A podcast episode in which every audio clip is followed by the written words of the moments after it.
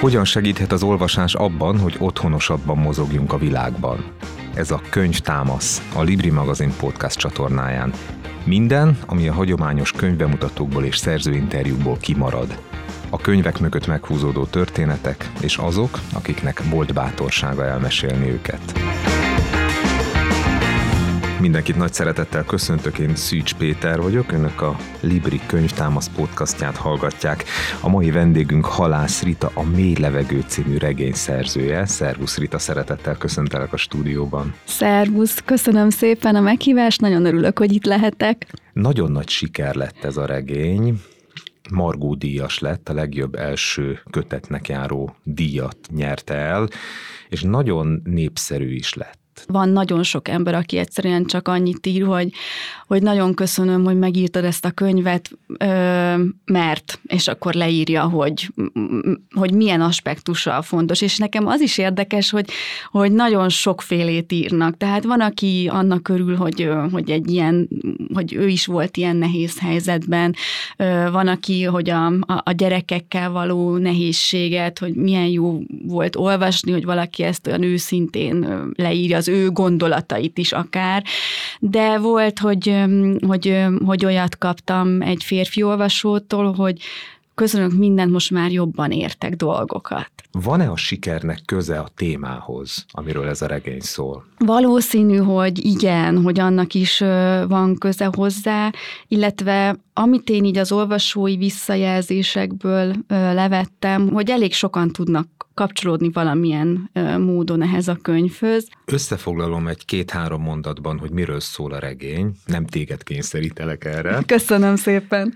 Ha valaki még nem olvasta a Mély Levegő című regényt, egy bántalmazó kapcsolatból menekülő kétgyermekes anya történetét meséli el, őt hívják Verának. Mennyi Verából Rita? igen, igen, igen, persze ez valahogy nagyon érdekli az olvasókat. Nem, nem tudom, hogy miért, mert hogy ugye mert az, az, azt gondolom, hogy valahogy az más, hogyha mondjuk egy egy már olyan szerzővel kapcsolatban teszik fel ezeket a kérdéseket, aki, aki mondjuk már sok könyvet írt, vagy, vagy nem tudom, tehát, hogy, de, de valóban van ez a kíváncsiság, és, és, és hogy, hogy mennyiben vagy, hát van, amiben nagyon hasonlítunk Verával, vannak olyan gondolataim, amik kölcsönöztem Verának, hogy, vagy, hogy így mondjam, sőt, sőt, vannak olyan történések, de leginkább, amit kölcsönöztem, az, az valahogy a, a díszlet. Valahogy minden szereplőben egy kicsit beleírtam magamat. Én, mint író, valahogy úgy működtem ebben a dologban, hogy minden szereplőnek adtam magamból. Ö, még Péter, Péterből is van bennem is. Tehát, hogy... Péter Vera férje a így, regényben. így van, aki, aki azért nem a leg, legpozitívabb, ö, vagy hát, hogy, hogy a karakter. Tehát, hogy, hogy erre ezt tudom válaszolni, hogy bizonyosan van, tulajdonképpen nem minden, minden író egy picit önmagát is írja bele a karaktereibe, és, és hol többet, hol kevesebbet. Tehát ez, ez szinte már, már közhely. De egy az egyben nem, nem én vagyok. Sok olvasónak segített ez a regény, hogy tisztába jöjjön a saját érzéseivel, és föltegye magának azt a kérdést, hogy meddig mehet el az ember egy kapcsolatban? Mikor mondhatja azt, hogy ez elég volt? Honnantól számít bántalmazónak egy kapcsolat? Onnantól, amikor elcsattan az első pofon, vagy onnantól, amikor valakinek a fejét beleverik a falba. A szóbeli bántás, az bántásnak számít-e? Mitől számít agresszívnek egy házastárs? Igen, hát ez egy nehéz rész, hogy a bántás meg a bántalmazás, mi a határ, Azért ilyen piszok nehéz az élet szerintem, mert mindenkinek, mert, mert hogy nincsenek egységes határok kevés az olyan szituáció, ami, ami egy az egyben azt tudjuk mondani, hogy fekete vagy fehér. Ez, ez tényleg onnan érzékelhető, hogy azért szoktam figyelni a, a kommenteket, és mindig meglepődünk, hogy ami nekem már egyértelműen fekete, az a másiknak még csak világos szürke. És azért vannak itt fontos pontok szerintem, amit érdemes kijelenteni. Nem vagyok pszichológus, ezt így azért mondom, de hogy mégiscsak az, hogy bántás vagy bántalmazás, ez két külön dolog. Tehát aki, ö, aki ember, az bánt sajnos, ez, ez, ez így van. Tehát mi, mi megbántjuk a másikat, mert mert ö, fáradtak vagyunk, mert haragszunk a főnökünkre, mert valaki minket megbántott, tehát bármi lehet, ö, ezek, ez nem jó. Tehát nem, nem azért csináljuk, mert, mert jó, vagy azt, azt sem akarom mondani, hogy, hogy, hogy ez jó, nem jó, de a bántalmazás az mindig egy egyoldalú dolog. Ott az a lényeg, hogy van egy fölérendelt és egy alárendelt, és a fölérendelt mindig fölérendelt, az alárendelt meg mindig alárendelt marad.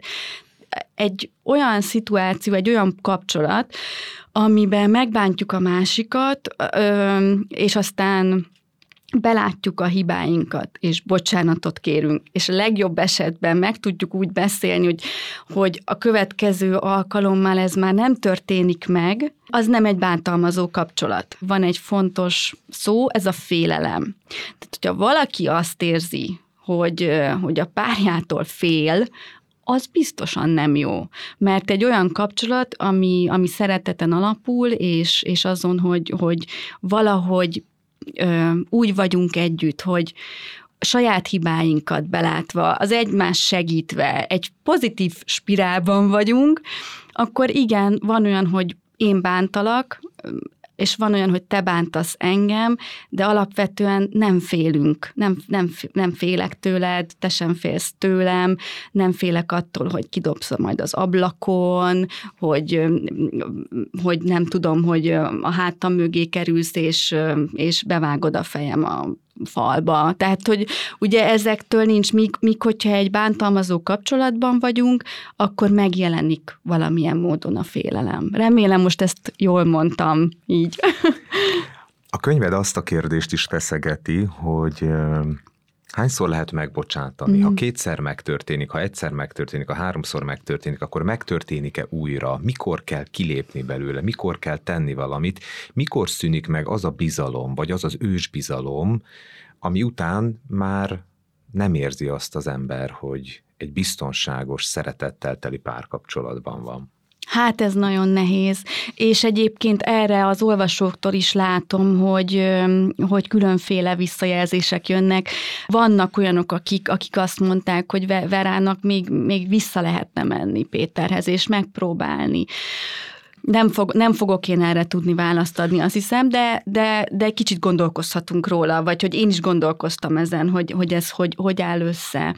Ha van igazi megbánás, mélyről jövő, valódi, az, az magával hozhat egy olyan első prőerejű, most azt, azt jutott eszembe, hogy cunamit, vagy egy, egy tényleg, hogy hívják, egy forgó, egy hurrikán, ami, ami kitisztít mindent. De ahhoz valószínűleg egy olyan igazi megbánásnak kell történnie, ami már-már ilyen, hát ilyen spirituális szintű. Most, tehát, hogy nem azt mondom, tehát, hogy azt mondom, hogy valaminek ott történnie kell, ami átlényegíti ezt. És ezt, ezt miért mondom? Hogy ö, itt a könyvem Péter nem tudja be, belátni a, az, ő, az ő dolgait, tag, tagad, ugye letagadja a bírósági tárgyaláson is. Hát így biztos, hogy nem. Ez innen azért nehéz nyerni. De igen, tehát mi van akkor, hogyha, hogyha Péter valóban megbánja? Tehát, hogy egyszerűen a, a megbánáshoz itt nyilván az lenne az első pont, hogy azt mondja, hogy elkövettem ezt. Ö, és borzasztóan sajnálom. És, ö, és, és nem kezd el magyarázkodni. Tehát a Péter karakteréből ezt nehezen nézném ki, mert ugye a megbánásban az is benne van, hogy nem kezdünk el védekezni, nem kezdjük el megmagyarázni, nem kezdjük el relativizálni. Az egyik igazán kimondja azt, hogy bocsánat, a másik nagyon sok esetben azt fogja mondani, hogy Ö, és én meg azért kérek bocsánatot, mert tap, tap, tap, tap, tap, és akkor azt tudja mondani a másik, hogy ettől függetlenül az én vétkem az nem ment fel, de mégiscsak valahogy közelednek egymáshoz. Én nem tudom, hogy ilyen van-e. Tehát remélem, hogy van, és, és biztos, hogy sokféle történetet hallanánk, hogyha ezt megkérdeznénk. Tehát, hogyha de ez a, ez a történet, ez, ez nem, nem. Tehát a, a, a mély levegő története az ebből a szempontból ez nem ennek a, a megtisztulásos megbocsátásnak, a, vagy nem is tudom, bocsánatkérésnek a, a története. Nem állsz egyik hős mellé sem. Az olvasó dönt mind a két hősről. Igen, igen, igen, és ennek is örülök, hogy el, elég jól úgy érzem, hogy sikerült, mert mert sokan, sokan, sokan utálják a verát, és azt is mondják, volt, aki azt mondta, hogy tulajdonképpen a, meg, megérdemelte. Ö, ami durva. Ezt azért én, mint, ezt most én halászritaként mondtam, hogy de, de igen, úgy, úgy meglepetten láttam, hogy, vagy olvastam, hogy van ilyen is, és persze nagyon sokan állnak ö, Vera mellett, és a legérdekesebb számomra, a, aki írtam ezt a könyvet, az, aki azt mondja, hogy egy ideig tudtam menni Verával borzasztó, ami vele történt. Átéreztem a szomorúságát, a fájdalmát, na de azt, hogy. És akkor van, aki azt mondja, na de az, hogy a kábítószerbe menekült, az teljesen elfogadhatatlan valakinek. Mondjuk el, mondjuk el hogy mi történt vele. Ugye? Szélsőséges van, megnyilvánulás. Elmondom, Köszönöm, ha megengeded. Így van, és nagyon örülök neki, ha te mondod el. Annak ellenére, hogy ha valaki még nem olvasta el ezt a könyvet, nem hiszem, hogy lelövünk Nem, nem, bármit. ez nem, nem spoileres, vagy szóval, hogy, hogy mondjam, nem az a lényeg, hogy, hogy ezt most meg tudja, vagy nem tudja meg. Vannak Verának szélsőséges szélsőséges kilengései, miközben menekül ebből a bántalmazó kapcsolatból, és rácsúszik egy elég kemény drogra, Igen. és kiszolgáltatott helyzetbe kerül szexuálisan uh-huh. is, majd pedig függőségbe kerül. Tehát, Igen. hogy ahogyan menekül ebből a bántalmazó kapcsolatból, rettenetes dolgok történnek vele, még ezen túl is. Igen, illetve ugye a másik dolog, ami meg inkább ezt szokta kiverni a biztosítékot, hogy a gyerekeivel hogy viselkedik, az az, hogy egy hanyagoló szülői mintát vesz föl, megcsinálja a legszükségesebb dolgokat, tehát ott van a mesét olvas, stb. stb., de egyrészt fejben abszolút nincs ott, másrészt pedig ugye az agressziója az valamilyen szinten a gyerekek felé is elér. Na ezt nehéz volt nekem megírni például, és nagyon sokat gondolkoztam azon, hogy mi, hogy, hogy mi az a, mi, mi legyen az a történés, ami egy határhelyzet. Tehát ne legyen megint az, hogy mindenki elítéli, ne is legyen az, hogy mindenki fölmenti, hanem hogy valahogy meg, megalkotni azt a történetet, azt a cselekedetet, ami egy ilyen, egy ilyen ö, gondolat, vagy egy, egy ilyen határhelyzetet hoz elő, hogy, hogy ö, sokféle reakciót vált ki. Az egy legenda, hogy egy írónak napi penzuma van akkor, ami, amikor valamin dolgozik? Öm, lehet, hogy legenda, de szerintem nagyon működő legenda. Én most ezt csinálom. Tehát én ennél a könyvnél nem, tehát a mély levegőnél ezt nem tudtam megcsinálni, nem, nem, nem volt olyan a, a, az, a, az élethelyzet, és ezért mindig úgy történt, hogy amikor volt egy kicsi időm, akkor leültem, és akár 12 órát egybe írtam, mert tudtam, hogy most, most van rá idő nehéz így. Tehát, hogy, hogy azt én is éreztem, hogy, hogy amiatt, hogy tudtam, hogy csak akár, hogy egy het, heti egyszer van egy ilyen napon, vagy két hetente, vagy akár csak egy hónapban egyszer, hogy fenntartsam a, a történetet a fejemben, lényegében egyfolytában ezen gondolkoztam. Na most így meg elég nehéz emberekkel beszélni. meg hát ugye a családom is úgy érezte, hogy a gyerekek is, hogy na anya, az nincs annyira itt jelen, és azt rájöttem, hogy ez meg ez, ez nem jó. Tehát különféle módozat, tehát ki kellett így ezt is ki kellett kísérleteznem.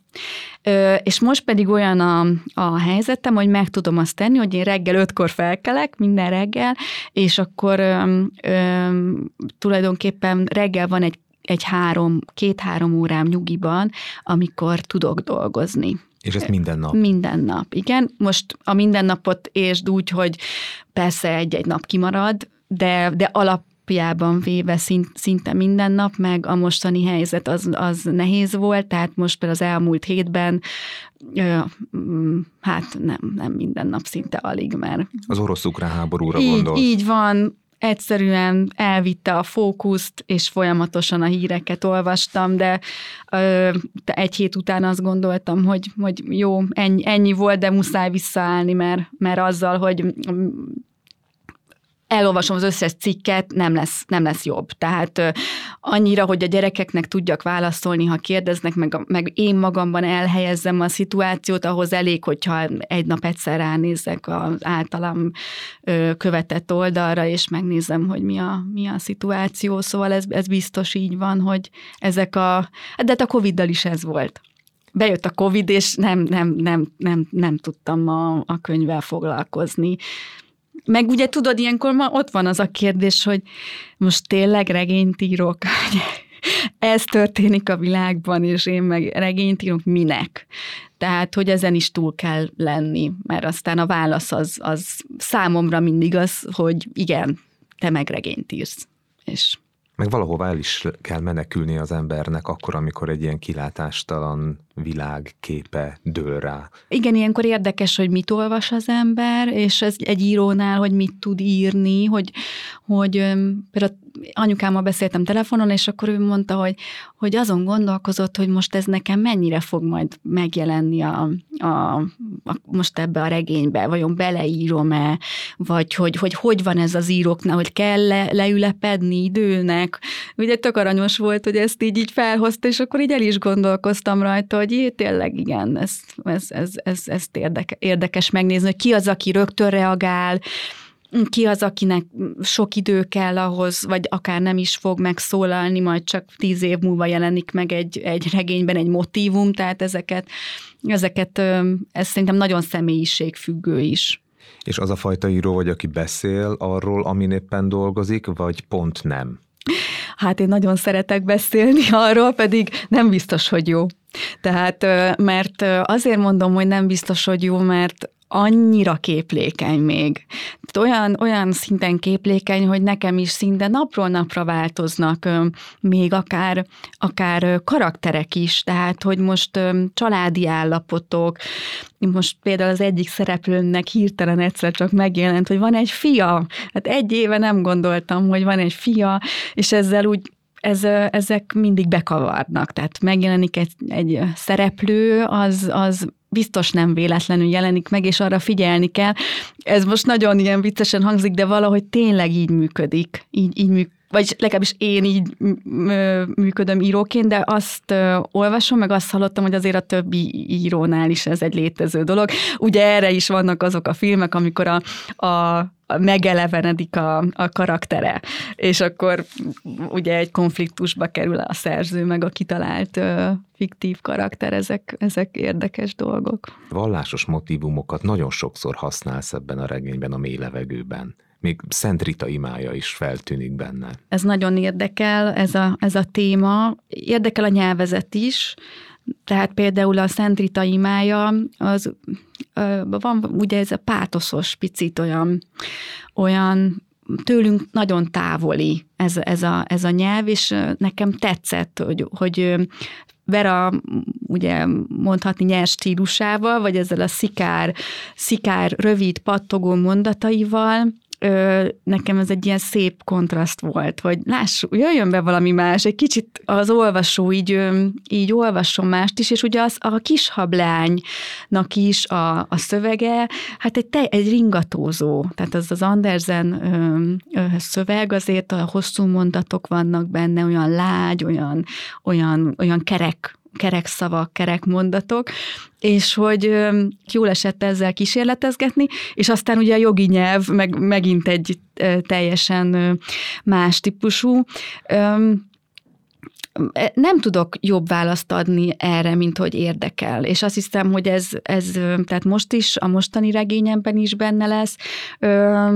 Van vele dolgom, van van az Isten kereséssel, azt hiszem, van dolgom, nem nagyon szokták kiemelni, de Vera tulajdonképpen azért az, ez az istenkeresés is benne van, én azt gondolom ebben a könyvben. Milyen izgalmasnak találtam én az egyik olvasó azt, hm. hogy vannak ezek a nagyon kemény szex jelenetek, kábítószeres jelenetek, kiégettség, üresség, függőség, behúzott függöny, uh-huh. abuzálás szerűségek, és vannak mellette ezek a tiszta, naív, ártatlan szövegek, gyerekek, szentek, Szent Rita, Szent Rita történetét is megismerjük, és én arra gondoltam, mondom az egyik olvasóként, hogy milyen izgalmasan balanszíroz, mm. és milyen messzire visz, ide is, oda is, és hogy ebből teremtődik meg egyfajta harmónia ebből a sokféle kilengésből, amit aztán így egészként átnyújt. Ez egy olvasói gondolat. Nagyon szépen köszönöm, hogy megosztottad, én ennek örülök. A Biblia és a bibliai idézetek, vagy az ártatlanság, eh, ami megjelenik ebben a mocsokban, uh-huh ez eh, tulajdonképpen a szereplőnek a karakterét is leírja, mert hogy eh, a szereplőről, Veráról körül már nagyon sokat beszéltünk, Valamikor azt érzi az ember, hogy egy védeni, óvnivaló, ártatlan anya, uh-huh. és van, amikor meg azt érzed olvasóként is, és ezt a moly.hu-n is olvastam, hogy valakinek nagyon nem tetszett az, hogy hát, hogy miközben gyerekei vannak, kábítószerezik. Hát most hogy van ez? Igen. Teljesen jogos, szóval jogos a felháborodás, minden, valószínű, hogy minden jó érzésű embernél azért, azért kivárja a biztosítékot, ezen nincsen semmi baj. Valahogy azt éreztem, hogy egy ilyen történet, egyrészt egy vállás után mindig hajmeresztő dolgok történnek a, az elvált felekkel. Tehát ott egy kicsit szerintem mindkét fél kifordul magából. Ott olyan dolgokat csinál meg, ami lehet, hogy egész életében nem volt rá jellemző, és soha azután nem lesz jellemző, de abban az egy évben felfordul a, a világ. Tehát, hogy szerettem volna, hogyha vele, hogy menjen el a falig. Tehát ez, ez, úgy, ez úgy bennem volt. Ki kellett kísérletezni megint, hogy itt mi, mi legyen. Én megmondom őszintén, hogy az elején én, az, az italra gondoltam csak, tehát, hogy az alkohol, hogy ez így bejön, az alkoholizmus, meg minden. De aztán, ahogy ezt így elkezdtem írni, hát nem, nem volt elég erős, nem, tulajdonképpen annyira, elkezdett érdekelni a téma, és azt gondoltam, hogy ez ennél fontosabb, és majd, majd lehet, hogy megírom én ezt egy másik történetben. És utána adott lett, hogy akkor valahogy a kábítószer, de ott is ki kellett találni, hogy most mi legyen. Szóval a fű az túl enyhe lett volna, a heroin az nagyon erős, így maradt a most már tényleg lelőttük a, a, a poént, hogy a, hogy a kokain, és uh, itt, uh, itt egyébként ez a használtál az előbb egy szót, de nem fogom tudni mond, megmondani, de hogy kiégettség, üresség, valami ilyesmit, és hogy itt visszakanyarodok ehhez, a, ehhez az istenkereséshez is, mert valahogy keres valamit, valamiben a, a Vera, de ugye nem találja, a kokainban sem találja meg azt, ami, amit az elején egyébként igen, mondjuk az első esetnél ott, ott ugye tudjuk, hogy, hogy azt mondja, hogy nagyon jó, szóval, hogy ezt ezen, ezen lamentál, hogy ez mennyire jó, de aztán tudjuk, hogy ez mennyire rossz lett. És hogy, és hogy, és hogy az, az, az, az, azt nem találja meg, amit, amit keres. Egy nagyon különleges humor is belengi ezt a regényt. Igen, ennek örülök, ez, ennek tényleg örülök, hogyha ezt valaki mondja, mert, mert a családom szerint abszolút nincs humorom, és és akkor ez olyan jó érzés, hogy írásban pedig akkor ezek szerint valami mégiscsak, mégiscsak működik. Vagy nem biztos, hogy a családod érti azt a fajta humort? Én ezt gondolom, hogy abszolút nem értik, de ők szerint, de ők ezzel más véleményen vannak, de hát ez persze egy kicsit már ilyen, úgy ezt, ez, ez most, most picit persze karikírozom a dolgot, de hogy tényleg, tényleg ez megvan. Néha, amikor nagyon, nagyon durva dolgok történnek, legyen egy legyen legyen egy olyan mondat, ami legalább egy kicsit el tudja magát mosolyogni az olvasó, meg kellett találni azt a határt, ami még elmegy, amin, amin, amin egy picit úgy elmosolyodik az ember, akkor, akkor jó. És ez a dolog, amit most említettél, itt ugye arról van szó, hogy, hogy a, hogy a Vera barátnője, aki egyébként egy elég ilyen vonalas nő, meg mindig tudja, hogy mi van, azért azt mondja neki, hogy hát írt fel egy papírra, hogy milyen mm, pasit szeretnél, és hogy az univerzum ezeket meg tudja. Na most én nem foglalok szintén úgy állást, hogy, hogy mi, hogy ez most vicc, nem vicc, azt tudjuk, hogy Vera végül is felírja a papírra, de megcsinálja. És akkor az ember meg hát tegye el ezt a dolgot most, akkor, akkor magának kell ezt így ö, elgondolnia.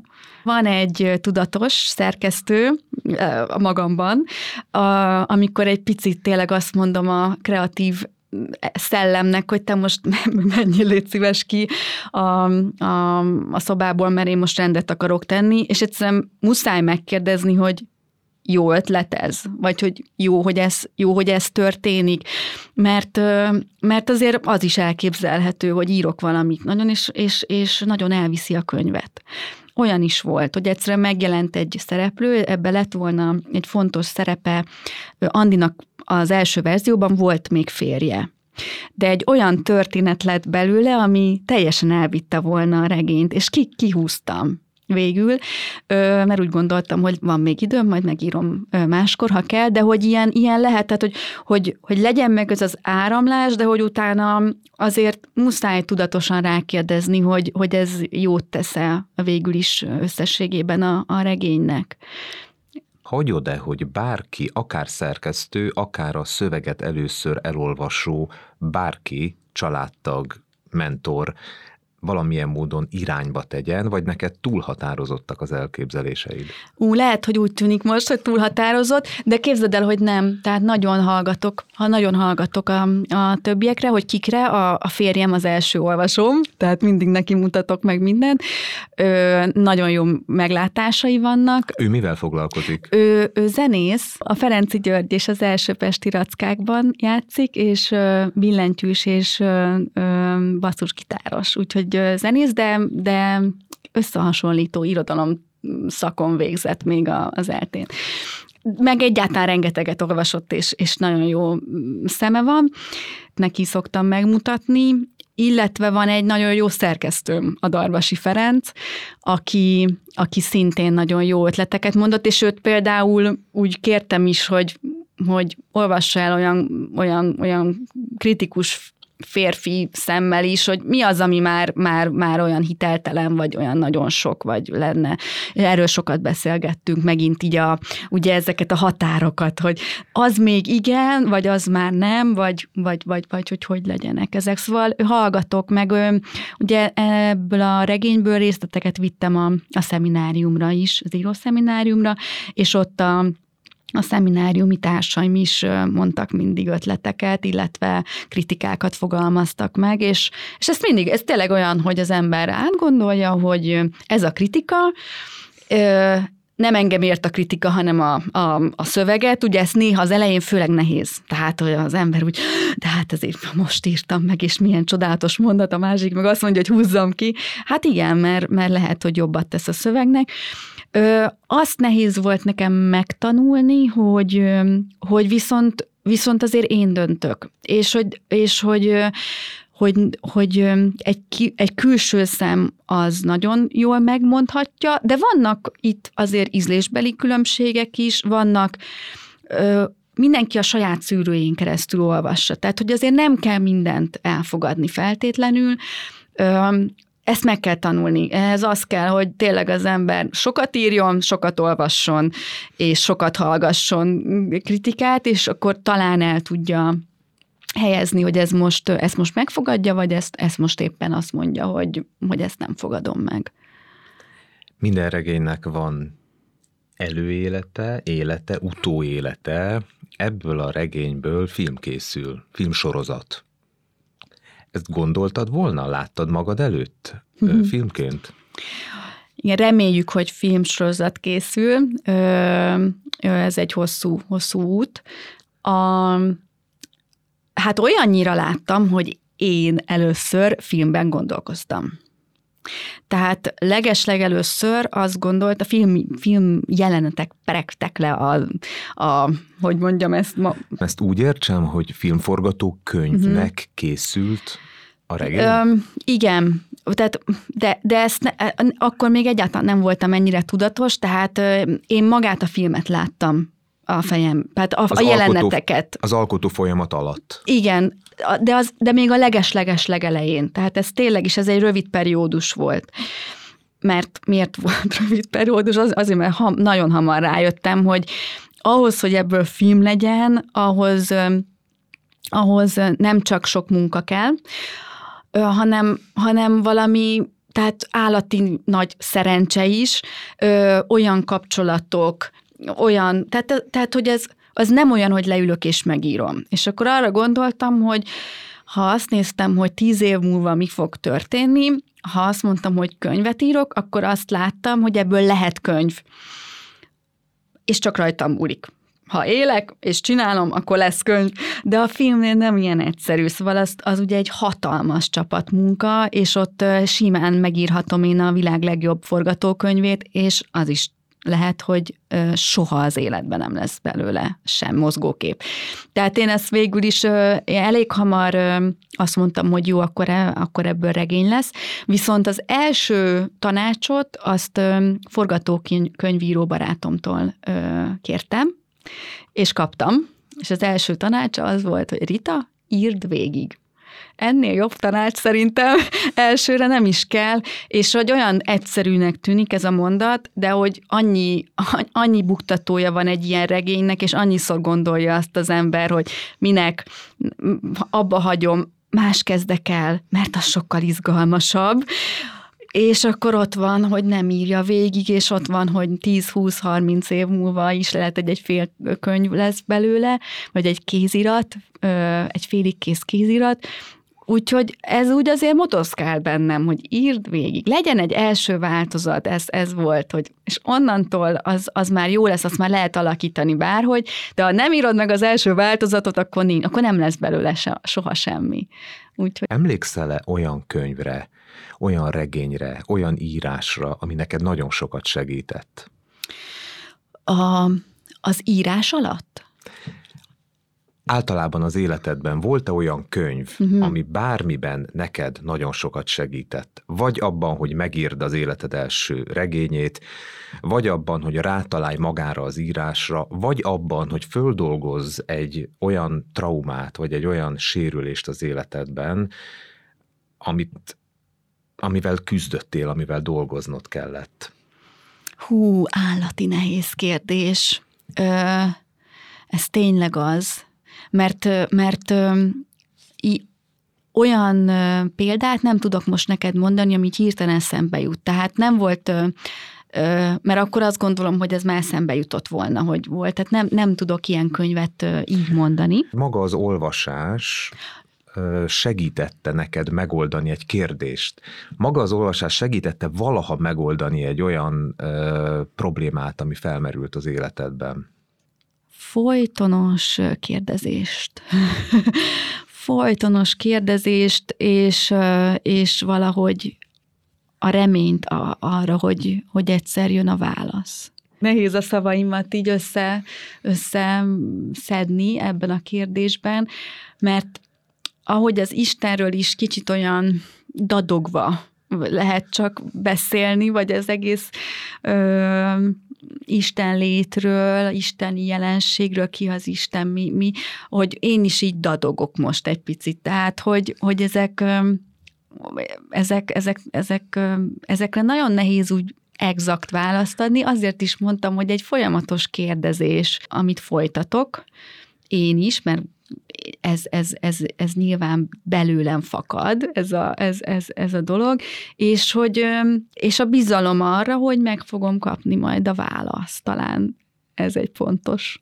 A mély levegőben van egy jelenet, egy híres portugál búcsújáró helyen járunk, uh-huh. és ott kegytárgy vásárlás is történik. Ez egy saját élményből táplálkozó sztori? Képzeld el, hogy ez az a történet, ami, ami úgy véletlenül ö, került bele, mármint úgy véletlenül, hogy amikor ez nem volt betervezve. Ö, voltam egyébként ö, Fatimában, ö, hogy voltam-e boltban, megmondom őszintén, nem, nem emlékszem. Én nem, nem, nem is biztos, nem. hogy boltba kell, mert Fatimádban annyi kegytárgy van, ami szerintem a világ egyik részén sincs. Ö, tehát, hogy, hogy nem, azt hiszem, hogy ott annál a, annál a barátnőimmel voltunk így többen, ö, és, és egyébként a, ott a leginkább, ami saját élményből táplálkozik, az a gyertyagyújtós jelenet, az döbbenetes volt számomra, hogy tényleg lehetett érezni a, a, azt az illatot, meg ahogy mindenki ment, és a tűzhöz, és ott a, ezek a viasz testrészek, ez tényleg morbid volt.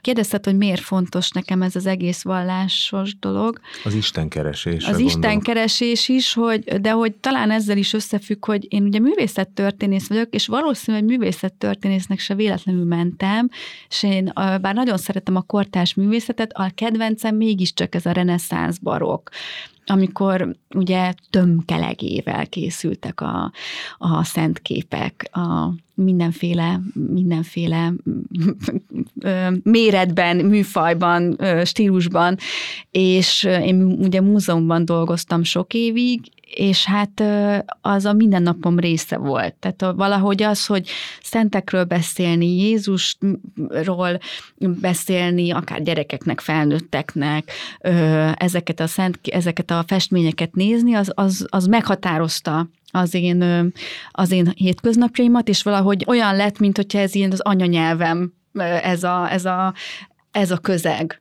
Tehát, hogy engem ez ilyen kulturális módon is érdekel, míg persze az istenkeresés maga, az pedig egy nagyon személyes dolog, ami a, a felsőbb, a felsőbb léttel függ össze, vagy hát így. Igen. Az írás is.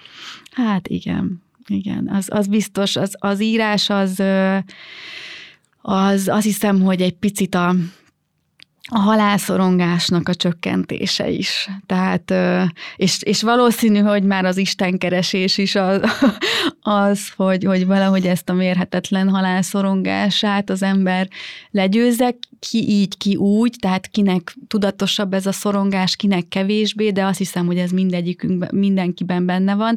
Nekem er, elég erős, és elég erős, és, és nem régen jöttem rá, hogy az írással tulajdonképpen én, én ezt, ezt valamilyen módon kezelem.